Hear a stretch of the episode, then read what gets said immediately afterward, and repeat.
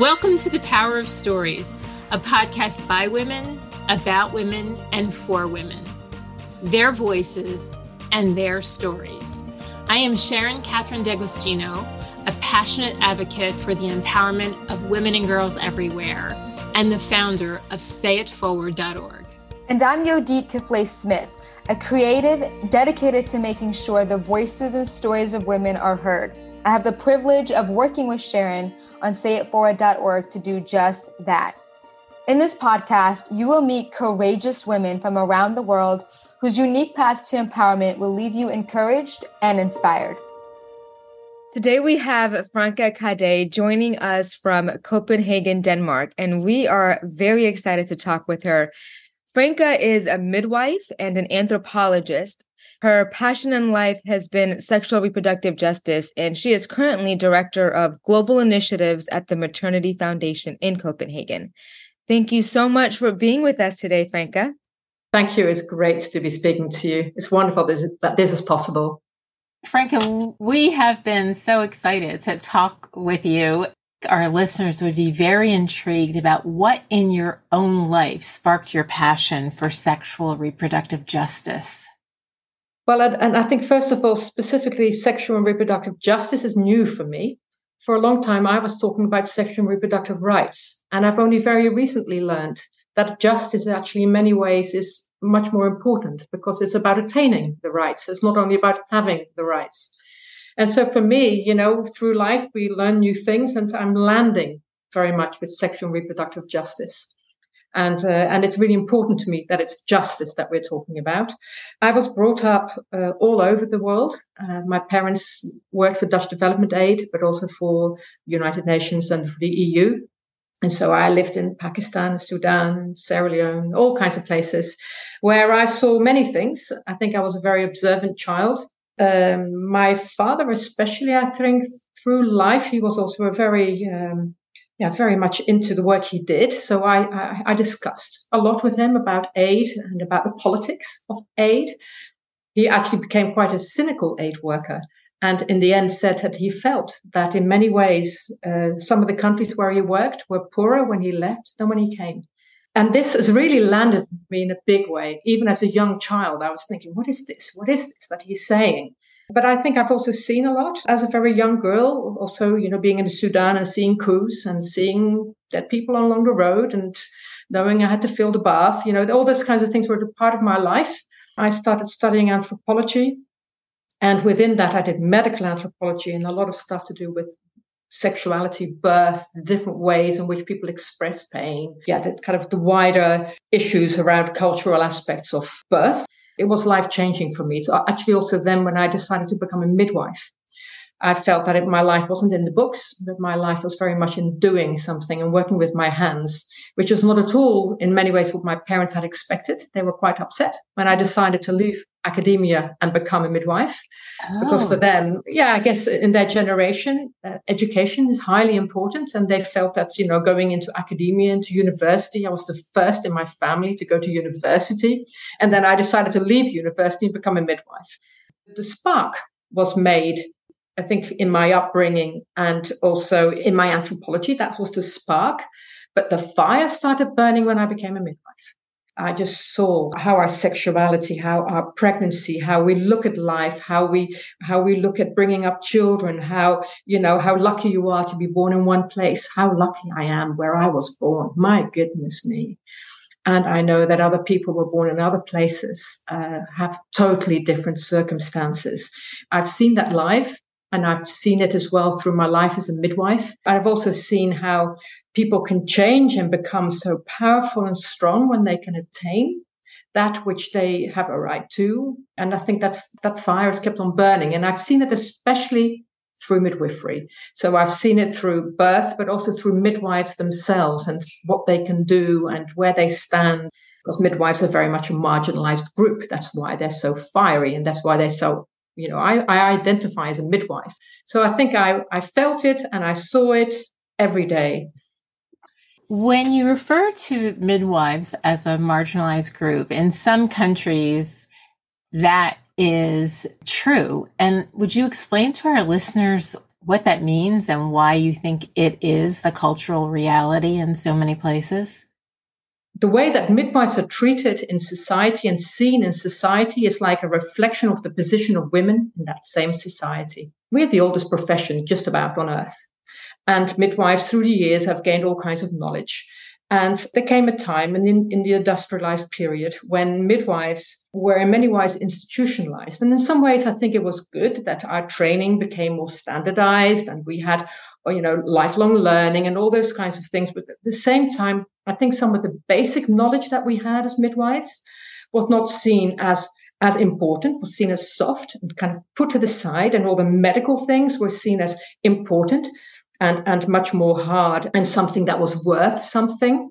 I think a really nice example Dutch midwives changed their name in around about the 60s from being a vroedvrouw, which means sage femme, wise woman, and they changed it to verloskundige, which means the person able to do the birth.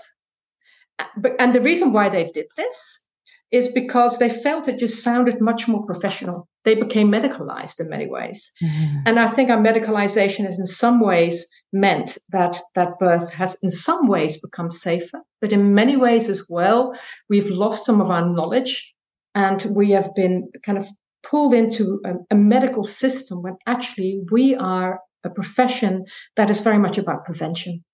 We are a profession that should be in the community and and we should be about any kind of sexual education up to breastfeeding, up to maybe even menopause. We are real community workers.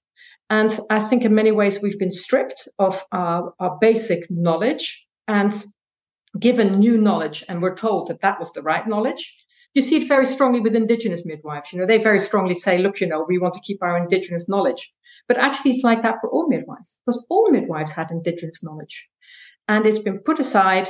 And we are women and then we work for women doing women's things.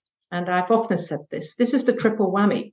We are one of the lowest paid professions for the kind of responsibility that we have worldwide. And in some countries, we are seen as dirt. And in some other countries, we're seen as activistic, annoying women. but actually, it all comes down to the same thing. And we are in a fantastic profession that is so deeply important because birth and pregnancy is a life changing event. And if a woman and her partner and her mother and grandmother and sister and everyone else in that community are able to make the transition to becoming a grandmother, an auntie, a sister, a, a, mother, a father, whatever they become, because they all transition and then the baby is born. If that goes well, then you get a healthy community. But if it mm. doesn't go well, then that community and the parents are can be traumatized. It can stop you from breastfeeding well, from bringing up well. So actually, having a good birth, and, and I, I think I've often said a good birth doesn't mean a birth by candlelight at home. It doesn't have to mean that. A good birth is that birth whereby you feel I was respected. That what happened is what I wanted. Those people around me were there for me. They listened for me, listened to me. They supported me to do what I can do well. And in the end, my birth was my birth. Even if it was a cesarean section or a vaginal birth, it doesn't make any difference. And then I think you transform your community, you, everyone around you transforms to being a mother, a father, and you can then nurture your child and attain sexual and reproductive justice. But if you don't, then you have to go through that trauma. You might not be able to feel that strong about yourself. And so it's so deeply important that there is a midwife who is able to support someone through that transition. It's also really important that there are obstetricians that you can refer to if there is a problem. But if midwives do their work well, we rarely need to transfer. But things have become so medicalized that this basic sitting and being with a woman while she's pregnant and giving birth is virtually taken away. And it's all become kind of structured and medicalized. I mean, there's a huge epidemic concerning cesarean sections. Through, I mean, certain things we don't even look upon as being normal anymore that are actually perfectly normal. You know, mm-hmm. giving birth, you get pregnant at home and you can actually also give birth at home if the system allows it. But the systems are no, no longer like that. And so we are all, yeah, moved into hospital. And I feel that midwives can play a big role. thousands of midwives who uh, comprise the International Confederation of Midwives, elected you as their president. You're a leader and have been a leader on a global stage to help ensure that women's voices are being heard from grassroots levels all the way through, you know, government levels. Where have you found the courage to keep having this conversation about why this is important? It's interesting. I, I recently I've, I've, been given quite a lot of kind of presentations about leadership, and, and I think maybe there are certain people who are born leaders. I don't think I'm a born leader. I haven't had an opportunity. I was really lucky. While I was also quite scared actually of it. And as you know, Sharon, I spoke to you a few times at that time. I was scared of public speaking. There were all kinds of things, but I thought I've got this opportunity. I'm going to go for it. So that was why I started doing that. And I learned on the job. I think I was very able at a very quickly to ask for help. I think that's just about one of the most important leadership qualities because asking for help actually means that I know that I have my limits.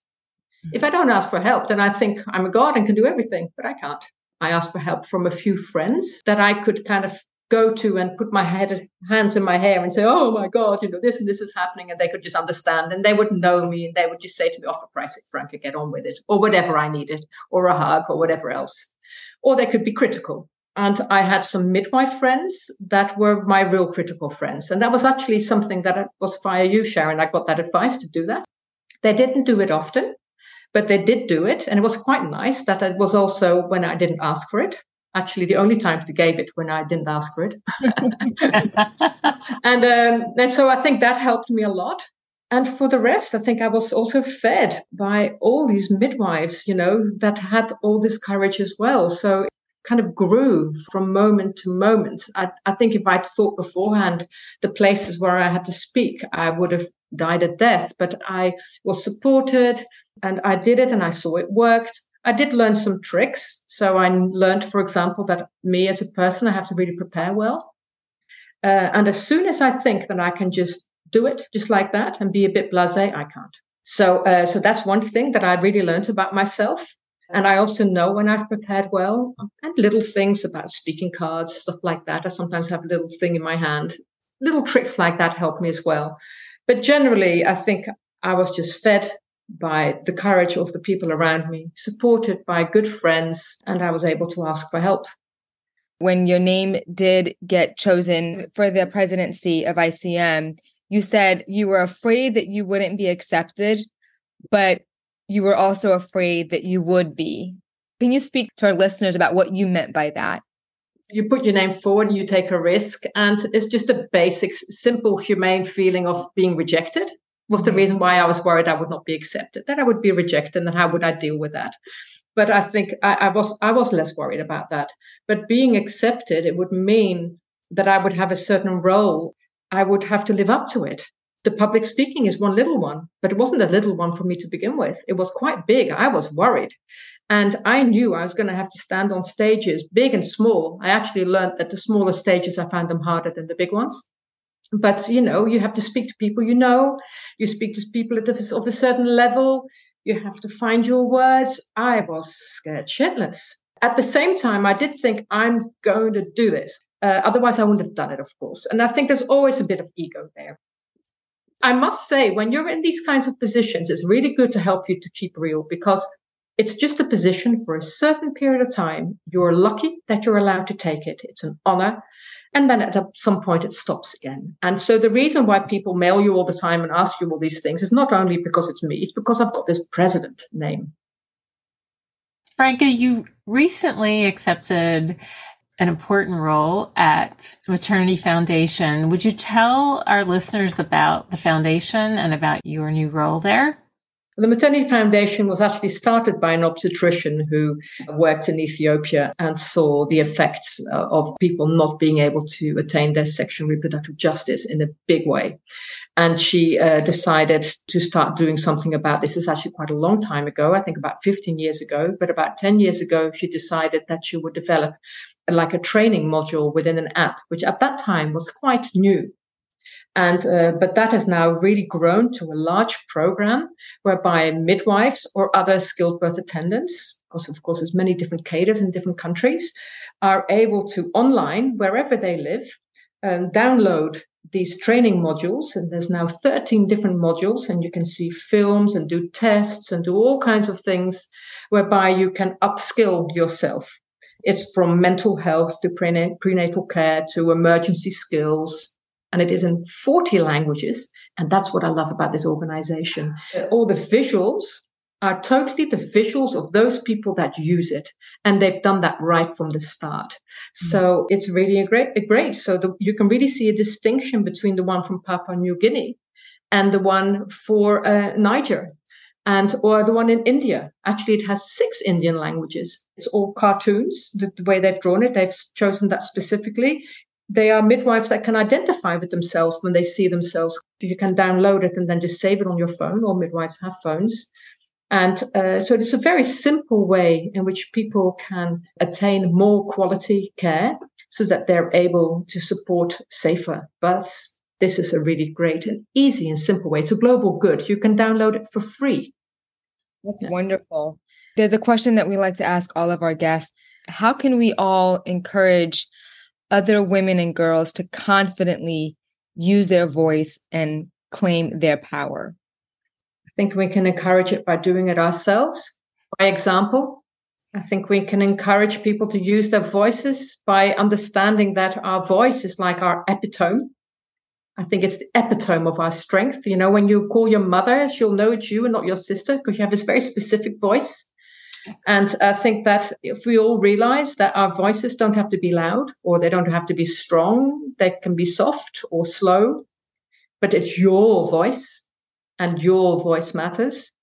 Um, encouraging people that that is the case, because if people don't use their voice, we will not hear what they need these podcasts. It's also a ways in which people can let their voice be heard. And so if anyone who hears this thinks hey i would like to do something with this doing it standing there and and, and taking the responsibility. I do feel we all have the responsibility to support each other and also to dare to open our mouths with with compassion not by saying that we know it better.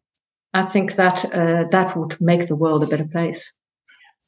That is beautiful. I i love that you say that our, you know your voice doesn't have to be loud or it doesn't have to be strong. It can be soft and it's still just as important. Franka this has been such a enriching and inspiring time just to hear your passion the work that you're doing. Thank you for taking the time to share parts of your story with us. And to our listeners thank you for making the time to listen to this episode of the power of stories podcast. Franka a thousand Thank thanks for being with us today and for Thank inspiring you. us with your with your stories and also with the leadership voice that you have to advance reproductive justice for women around the world. Thank you so much. And to our listeners, we invite you to visit sayitforward.org a place where you are welcome to share one or more stories about your unique path to empowerment. Or you can read the stories of other women and girls. This is Sharon Catherine D'Agostino and Yodit Kifle Smith signing off for now and hoping you'll join us for our next episode of the Power of Stories podcast. If you enjoyed this podcast, we do hope you'll give us a review and recommend the Power of Stories to a friend. And lastly, we want to remind you of the power of your story.